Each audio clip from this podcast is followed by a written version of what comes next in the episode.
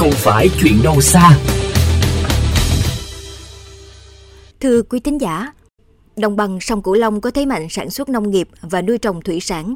Điều này đã góp phần quan trọng vào sự tăng trưởng kinh tế của toàn vùng.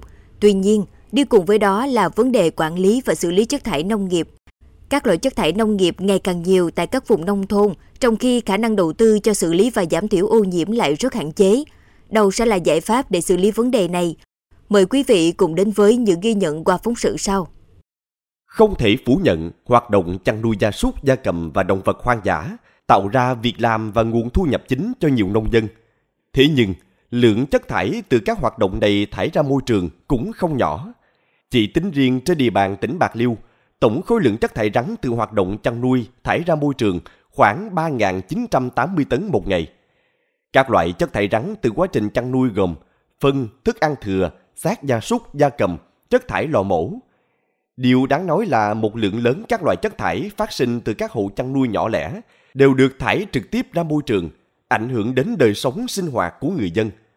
Bên cạnh đó, các loại bao bì, chai lọ đựng thuốc bảo vệ thực vật đã qua sử dụng bị vứt trực tiếp xuống các kênh thủy lợi, đồng ruộng, cũng gây ra áp lực không hề nhỏ lên môi trường nước, đất, không khí, làm nguy hại đến sức khỏe con người. Nhằm hướng đến mục tiêu giảm thiểu tác nhân gây ô nhiễm môi trường, đặc biệt trong hoạt động nông nghiệp, thời gian qua, tỉnh Hậu Giang đã triển khai đề án Hậu Giang xanh, bước đầu đã tạo được sự chuyển biến nhất định đến ý thức người dân. Dẫn chúng tôi thăm nông trại của công ty trách nhiệm hữu hạn Ngũ Thượng Mê Công ở xã Tân Bình, huyện Phụng Hiệp. Bà Lữ Thị Nhật Hằng, giám đốc điều hành công ty phấn khởi cho biết, đơn vị đã mạnh dạn xây dựng và đưa vào vận hành 10 nhà nấm với tổng diện tích 350 m vuông Bã rơm sau khi chất nấm mỗi vụ sẽ được xử lý men vi sinh để làm giá thể nuôi trùng quế và trồng rau sạch. Ngoài ra, phân bò cũng được ủ làm thức ăn nuôi trùng quế. Đến nay, nông trại đã xây dựng và đưa vào sản xuất 3 nhà trùng quế với diện tích 300 m2. Kế hoạch sẽ nâng lên tổng số 9 nhà trùng, tổng diện tích khoảng 1.000 m2. Trùng quế khi được thu hoạch, lượng phân trùng thải ra sẽ được thu gom và dùng để bón cho cây trồng. Phần còn lại sẽ được bán cho các hộ có nhu cầu. Ngoài ra, trại cũng tận dụng các quỹ đất để trồng thêm mảng rau xanh, rau sạch, cỏ voi cho bò ăn. Sử dụng hoàn toàn phân hữu cơ như phân trùng quế, phân gà ủ hoai mục, mô rơm thải ra từ trồng nấm đã qua xử lý. Và cứ như vậy, từng khâu khớp theo quy trình, theo chuỗi thức ăn. Thứ đứng trước là thức ăn của thứ đứng sau, chặt chẽ và khoa học. Bà Lữ Thị Nhật Hằng cho biết. Phân bò chị cũng cho trùng ăn thì chị cũng phải tự nuôi, nuôi bò để chị lấy phân đó chị à, cho trùng ăn chứ chị không phải nhập từ ngoài. Nói chung là cái à, tuần hoàn có nghĩa là nó chạy theo một cái vòng là nó không có một cái gì để mà mình phải à, từ cái nguyên liệu đầu vào chỉ có đi ra đầu ra là khi đã thành thương phẩm là những con vật nuôi sạch của mình và những cái rau sạch. Cùng với đó, bắt đầu từ năm 2019, người dân ấp Bình Trung, xã Long Bình, thị xã Long Mỹ, tỉnh Hậu Giang cũng đã thành lập mô hình cánh đồng không vỏ chai thuốc bảo vệ thực vật. Vận động người dân tự đem vỏ chai thuốc bảo vệ thực vật về điểm thu gom sau mỗi lần phun xịt thuốc. Mỗi tháng một lần, các thành viên trong tổ sẽ đi thu gom ở những tuyến thủy lợi.